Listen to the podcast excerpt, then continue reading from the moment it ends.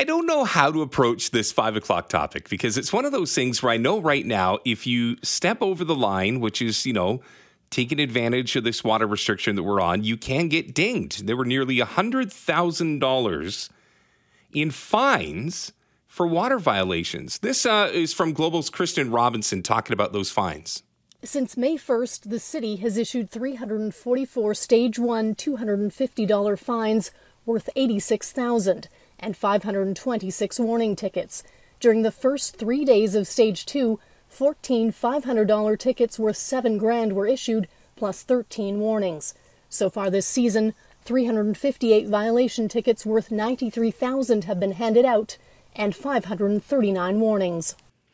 So, there's obviously people right now that are like, yeah, you know what, that's cool, but that doesn't apply to me. Now, this is everything from running your um, water in hours where you shouldn't be. This is, you know, washing your car in inopportune times and what have you. But here's a question that I have for you how far would your neighbor have to go before you said, okay, enough's enough? I've got to go over and say something to him. I'm not going to do this by myself. Stephen and Ryan have been patiently waiting for this topic all afternoon because I think we all have differing opinions on whether or not we would rat out or narc out our uh, our neighbors or our friends or our colleagues. So, uh, Stephen, I will start with you because I've already I already know where Ryan's going to go with this one let's say your neighbor's deciding that he's going to turn his sprinkler on. He's like, screw it, the rules don't apply to me. Would you go over and talk to him? Or would you just call the authorities and maybe they fine him? No, honestly, Rob, I wouldn't care.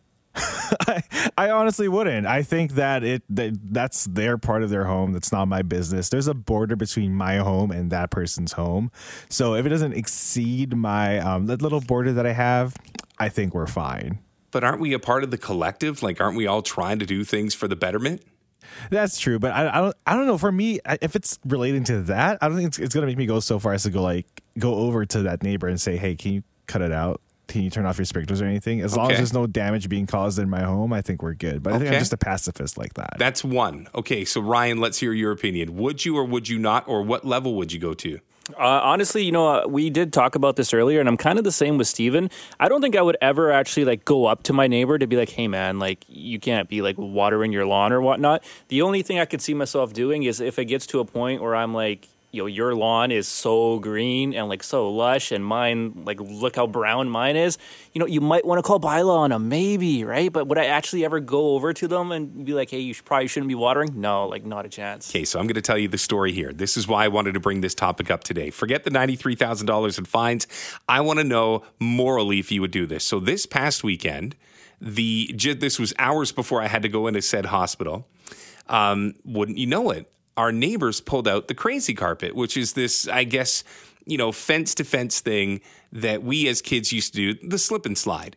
And in order for you to slip and slide, these kids that all get into their, you know, their summertime garb have to water the plastic so that you can soap it up and you can have them slide and everybody giggles and you've got to turn the water on in order to do this. Well, wouldn't you know it? About half an hour after these kids started, you know, screaming and having the time of their life and the fountains are on and the water's all going around in these crazy directions from the sprinkler head, a neighbor came over and said, "You need to turn it off." And so imagine this you've got your family there, they've got their friends over, you've got the kids in their bathing suits, and everybody's having a grand old time. But because this is a level two water restriction right now, where certain things you just can't do, they were told to shut it down. And when the parents said they weren't going to shut it down, guess who showed up next? The authorities. Now, I don't know what came of it. I don't know if there was a violation ticket in place, but this is the question that I have is, and, I, and I've got both of your general, you know, thought processes on this is, you know what? Hey, if it's not in my backyard, whatever, but they are technically in violation of where we're at right now, and they had to shut it down. A summertime tradition and they had to turn off the faucets midway through.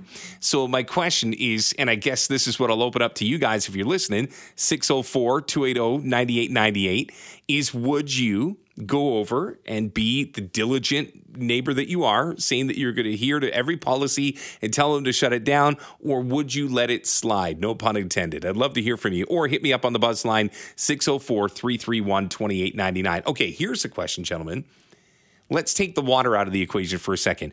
What is something that you would rat your neighbor out for? Oh, okay. I guess we're starting with me. Um, well, if it goes to the point where uh, my home is actually at risk, like let's say if my neighbor just for some reason had like a lighter on there, um, it, just in hand, and just walked over and just started to like light my house on fire, then I think that's the point when I'm like, can you please go away? I'm gonna call the cops on you. I think that's the point when I draw the line, and that's when I break my own um, my own self contract to not start doing citizens arrests. Okay. Ryan, hold that thought. We're going to take our break here. When we come back, we're going to, oh, uh, oh, uh, the phones are lighting up already. And I had a feeling they would. What would you rat your neighbor out for? Now, let's get back to the glass half empty approach. Just before we went to the break, I asked you a very simple question What would it take for you to rat out a neighbor? I was talking about a sprinkler incident from this past weekend where some little kids had sprinkler on in the backyard. The neighbor came over and said, You got to turn it off. It's level two water restrictions. Come on, got to turn it down. Summertime tradition fallen by the wayside. Let's go to the phones before we get to Ryan, Brian, and Coquitlam. Would you rat out your neighbor? And if so, what would it be for?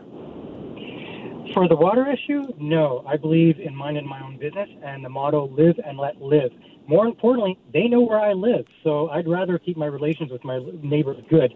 The only area where I would ever rat out uh, a neighbor is if they are abusing a dog or a child or doing something that puts my property in harm, Fair. like fire or something like that. But beyond that, I believe in good relations with my neighbors. It's not worth it for a stupid thing like water. Yeah, that's fair. Brian and Coquitlam, thank you for that. Ryan, before we go to our next call in Vancouver, what would you do? There has to be something. Like you said, you're not going to do anything about the water, but what would you do? Uh, honestly, for me, a big pet peeve of mine is parking. So on my street, it's not the most you know wide street that I do live on. There's cars parked on both sides. So if you're at you know the stop sign at the corner, trying to turn left, trying to turn right, you can't see anything, right? Well, the city has just installed a couple of no parking signs, like pretty close to you know where that corner is, and I'm still seeing cars that do still park, you know. Uh, Illegally now uh, in those spots. So if I'm seeing you know the same few cars over and over again, and if I know sort of you know whose cars those are, I would have no issue probably again calling bylaw. I don't think I would ever go up to the neighbor and be like, "Hey man, you can't park there." Yeah. I'm I'm, I'm calling bylaw. See, this is the reason I brought up the question is it's real easy to call somebody and let them deal with it for you. But once you've gone face to face with that neighbor, that's a real tough stigma to let go. So that's part of the reason that I asked this question. All right, to Vancouver, we go on the phone lines at 604 280 9898. Michael in Vancouver, your thoughts. Hi there. Yeah, you know what, guys? The rules apply for everybody. Um, nobody likes the idea of heavy-handed government. Um, I certainly don't. I'm sure you don't. I'm sure the rest of the listeners don't. The thing is, though, is that if we don't follow simple rules that are supposed to apply for everybody, that's when things start to get heavy. And we don't need things any heavier than they are. I mean, not sprinkling your lawn for the next month or so. Uh, come on, guys. It's not that big a deal, really. And as far as your neighbors go, um, you know, let's let's talk about civic responsibility here. I mean, come on. Yeah, fair enough, Michael. Thank you for that. Um, you know, this one coming in from Rick. He says, Hey, Rob, enjoying the show. Just a quick note residential car washing is allowed as long as the hose has an auto shut off nozzle. Now, the one problem with the situation that I brought up, which was the kids and the sprinkler in the backyard, is I never found out what the resolution was. I just know that the neighbor came over, was not too happy with it, and then ended up calling the authorities. And that's where I leave it. So it's kind of like an unfinished episode of Seinfeld. I'm not quite sure how it ended. I can't imagine that there was a fine that came with it. Maybe it was just like, hey, guys, if you're going to do it, don't do it for too long. I don't know. And again, this is the problem when it comes to restrictions like this is there is a gray area. Like you're right. If the nozzle has a shut off component to it, yeah, you can wash your car as opposed to just turning on the old lawn. But you've got all these people that are like, well, you know, can I, can't I, should I, should I not? And that's where that gray area of frustration gets in. I think the only thing that I've ever confronted somebody about where I've actually gone into my neighbor's, you know, door knocked is, for example, if you leave your pet behind for example, you're going out to do your days, you know, chores or what have you, and the dog that you leave behind doesn't stop barking. It's just a relentless, persistent bark for the entire duration of your time doing your chores. And eventually I said, hey, listen, you know, it's it's a lot. It's a lot to process for a family that's just beneath you, and we're just trying to get through our day. But all we can hear is this yip yip yip. And their response was, "Well, you know, he's just a young dog. We're just trying to, you know, get him you know, acclimatized, I guess is I think the word.